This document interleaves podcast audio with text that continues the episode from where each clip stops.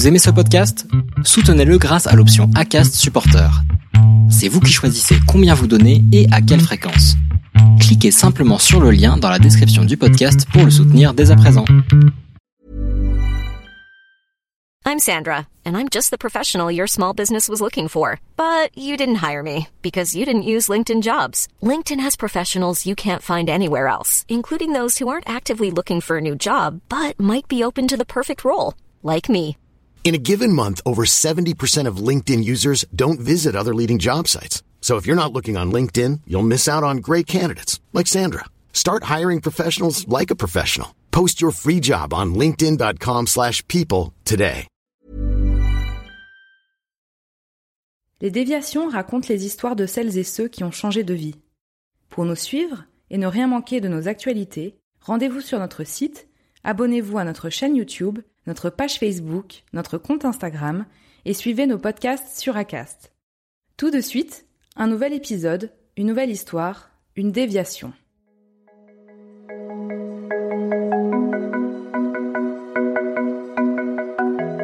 Le soir de mon premier cours de philosophie, je suis rentré chez moi en chantant.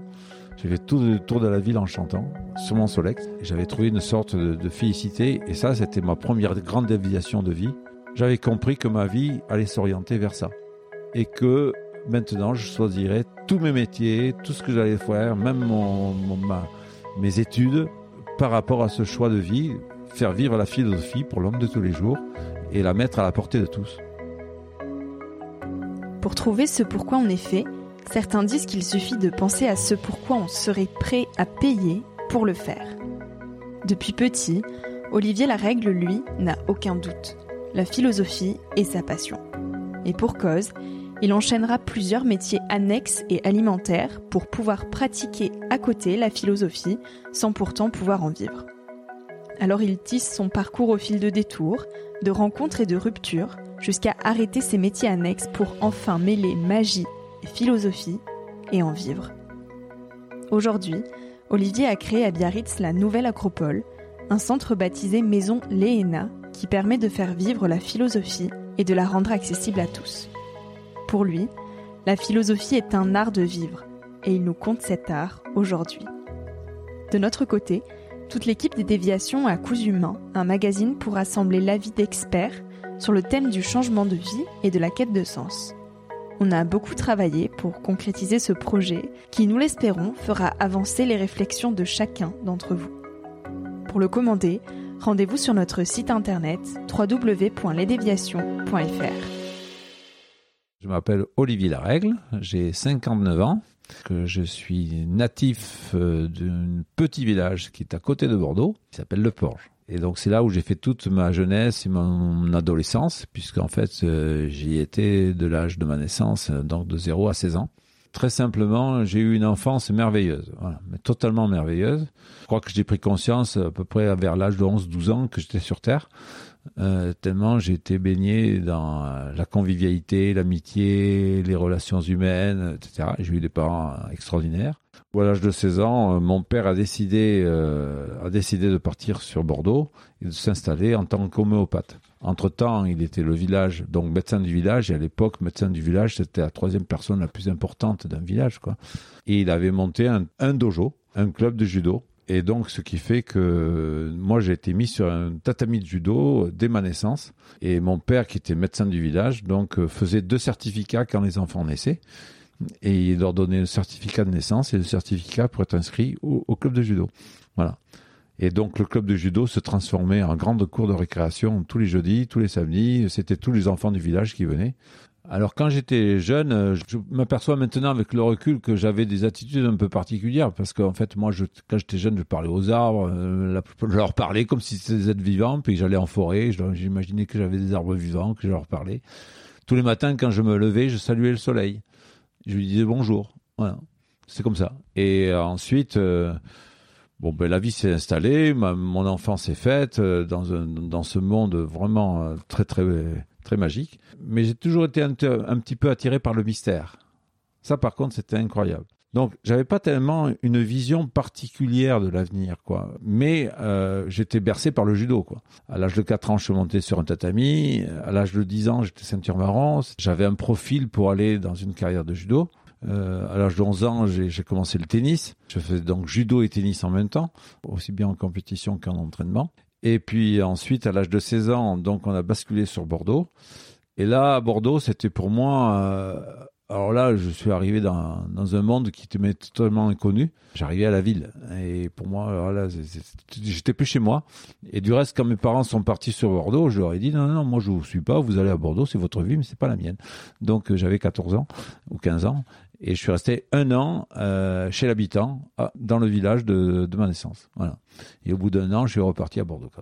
Donc voilà, et donc à Bordeaux, la vie d'adolescent, et là, c'était 1978, 1980, il y a beaucoup de choses qui se passent, et le monde éclate, il y a aussi tout le monde des paradis artificiels, etc. Et puis à un moment donné, à 16-17 ans, en fait, intérieurement, il y a quelque chose qui s'est cassé. Je voyais plus le sens à monter sur un tatami. J'avais tellement donné, mais j'en voyais plus le sens. Donc j'ai arrêté le judo et je me suis mis au rugby. Mais j'avais beaucoup de questions métaphysiques. Des questions métaphysiques depuis ma plus tendre enfance. Je me posais le sens du pourquoi, qu'est-ce qu'on faisait là, pourquoi les hommes se faisaient la guerre, est-ce qu'il y avait un sens d'unité, est-ce qu'il pouvait y avoir une paix universelle ?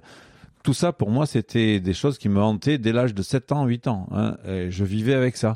Et donc j'avais aussi un petit intérêt pour la lecture, mais pas plus que ça, je n'étais pas non plus un très grand lecteur. Et puis à Bordeaux, donc je rentre en terminale. Et là, quand je rentre en terminale, je vois cours de philosophie, une affiche. Et puis j'ai dit, puisque c'était en terminale, tu vas aller, ça va t'aider pour la philo. Et là, j'arrive et j'ai eu mon premier cours de philosophie dans une association qui s'appelle aujourd'hui Nouvelle Acropole. C'est une association qui existe dans plusieurs pays dans le monde. Et là, ça a été un déclic, mais vraiment un déclic. On peut même pas imaginer, c'était pour moi une bombe atomique à l'intérieur de moi-même. Et là, je me dis, je suis revenu à la maison, je suis chez moi. C'était de la philosophie pour l'homme de tous les jours, c'est pas de la philosophie universitaire et purement intellectuelle qu'on apprend sur des bancs d'école pour avoir une bonne note au bac. C'était de la philosophie pour vivre tous les jours, telle qu'elle était enseignée dans l'Antiquité, pour l'homme de tous les jours. Et là, j'ai eu ce qu'on pourrait appeler aujourd'hui en philosophie, ça, maintenant je peux mettre le mot et je peux dire ce qui s'est passé, j'ai eu ce qu'on appelle une réminiscence. C'est-à-dire, j'ai eu un choc d'un souvenir qui revenait, quoi. Et le soir de mon premier cours de philosophie, je suis rentré chez moi en chantant. J'ai fait tout le tour de la ville en chantant, sur mon Solex. À l'époque, on avait Solex. Et j'avais trouvé une sorte de félicité. Et ça, c'était ma première grande déviation de vie.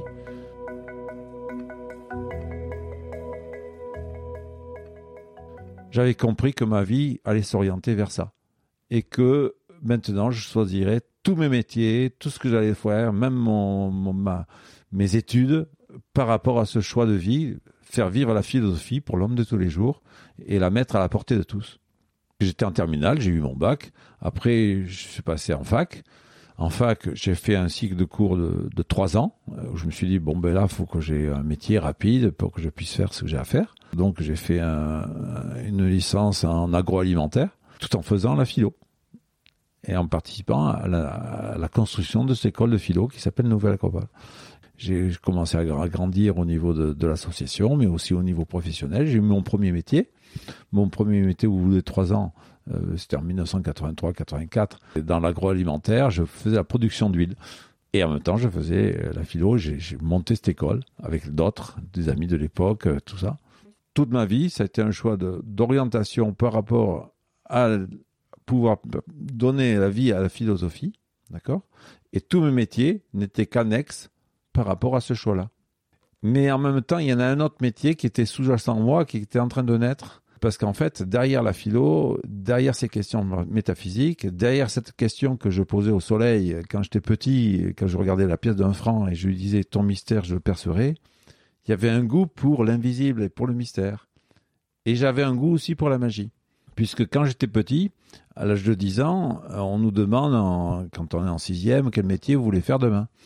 Et moi, j'avais marqué sur mon rédaction que j'ai gardée depuis que mon père avait retrouvé, et j'ai marqué « je veux être magicien ».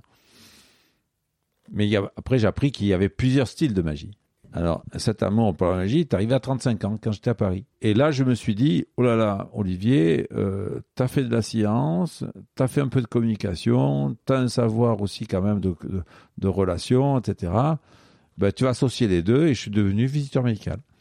Je travaillais dans l'industrie pharmaceutique. Et donc, j'ai travaillé dans l'industrie pharmaceutique de 1990 à 2013. Et c'était un métier qui me convenait parfaitement, parce que c'est un métier, à l'époque, quand même, qui permettait d'avoir un emploi du temps, et qui me permettait de gérer mon emploi du temps, et donc de pouvoir gérer par rapport à ma vie professionnelle, ma vie personnelle, et aussi, bien entendu, la vie au sein de l'association. Voilà. De 1988 à 2003, je suis resté à Paris pendant 15 ans. Et là, je me donnais énormément pour tout ça. Et puis un jour, à Paris, c'était une autre petite déviation dans ma vie, en 1997, je vois une affiche cours de magie.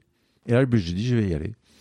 Je suis arrivé pour mon premier cours, et là, ça a été un autre choc, parce que j'ai rencontré des magiciens qui avaient quasiment mon âge, et qui avaient vécu l'aventure dans la magie, par rapport au même style d'aventure que moi j'avais vécu dans la philosophie. Ils avaient donné leur vie pour cette passion, et que moi j'avais donné ma vie pour ma passion pour la philosophie. Donc, de suite, comme on dit aujourd'hui, le courant est passé, ou ça a matché, c'est ce qu'on dit. Et voilà. Et donc, de suite, on s'est entendus vraiment très fortement. On est devenus des amis et ils m'ont accepté dans leur cercle. Et donc, j'ai travaillé très fortement la magie pendant 3 ans. J'ai eu un bon niveau. Et puis après, mais en même temps, je ne pouvais pas non plus dédier tout ce que je voulais faire par rapport à... Parce que c'est un temps infini pour apprendre la magie. Et donc, j'ai fait de la magie à partir de 1997 et jusqu'en 2013, mais en violon d'Ingres. Voilà. Et j'étais visiteur médical jusqu'en 2013. Et en 2013, en fait, j'ai eu un licenciement économique. Et là, je me suis dit, écoute, tu ne vas pas repartir dans un métier, tu vas te lancer comme magicien tout en faisant de la philosophie.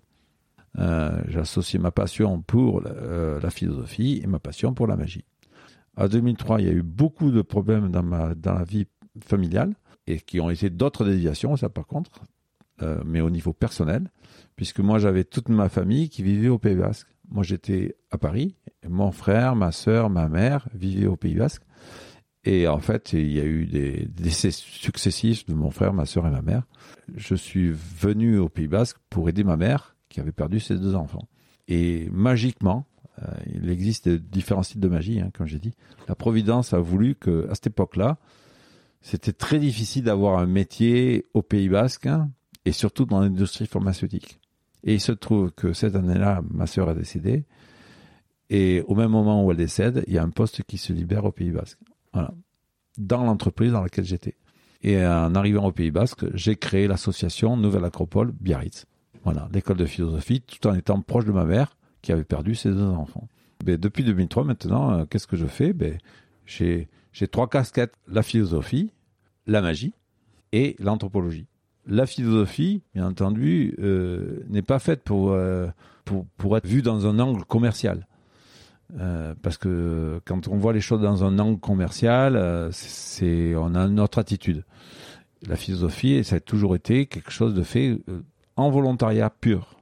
Du volontariat pur, de façon purement bénévole, et avec laquelle je n'ai jamais gagné d'argent. Même bien au contraire. Par contre, là où j'ai gagné mon argent, c'est quand je fais des cours de magie, quand je donne des ateliers de magie, que j'anime des soirées, etc. Depuis 2013, ça a été le grand changement. En 2013, c'est une autre forme de déviation, puisque en fait, le licenciement économique m'a permis d'être à la fois magicien, anthropologue et d'enseigner la philosophie. L'aventure a démarré dans la voiture de mon directeur, qui était mon premier élève. J'étais à la fois son employé, et lui, c'était mon élève. Et on s'est très, très bien entendu. Et c'est avec lui que j'ai ouvert la première école.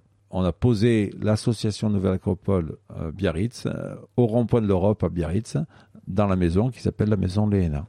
Et là, ça a été encore une autre aventure. Ça fonctionne que si les gens ont envie de le faire fonctionner. Ça ne fonctionne que si les gens ont envie de s'impliquer au fonctionnement de cet ensemble.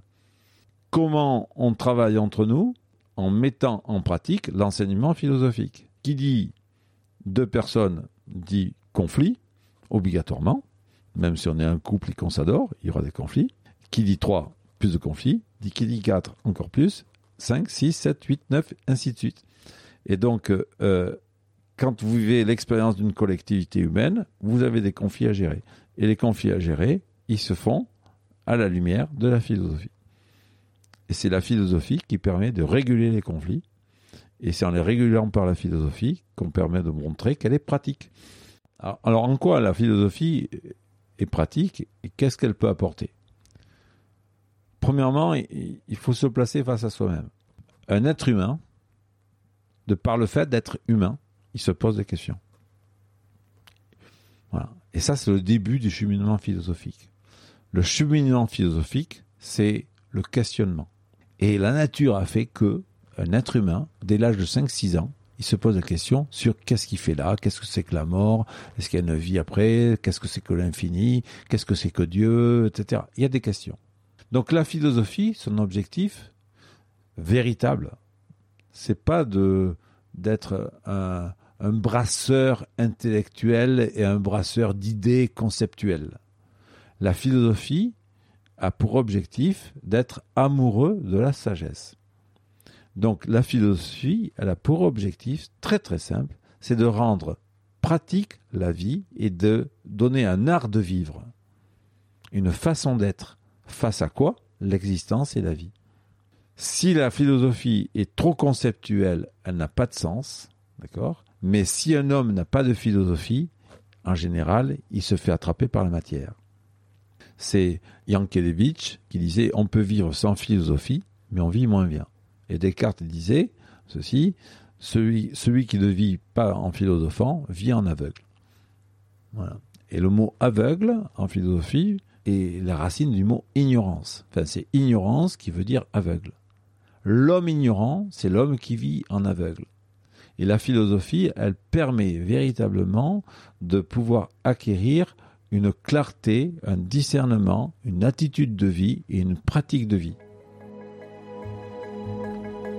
C'était un entretien mené et réalisé par Victoria Guillaumont pour Les Déviations. Nous sommes un média indépendant à retrouver sur Acast, iTunes, YouTube, Instagram, Facebook et sur lesdéviations.fr. Pour nous encourager, commentez, écrivez-nous, partagez et ne vous retenez pas sur les étoiles et les pouces levés. Les Déviations n'ont qu'une vocation, raconter les histoires de gens qui ont changé de vie. À très vite pour un prochain épisode.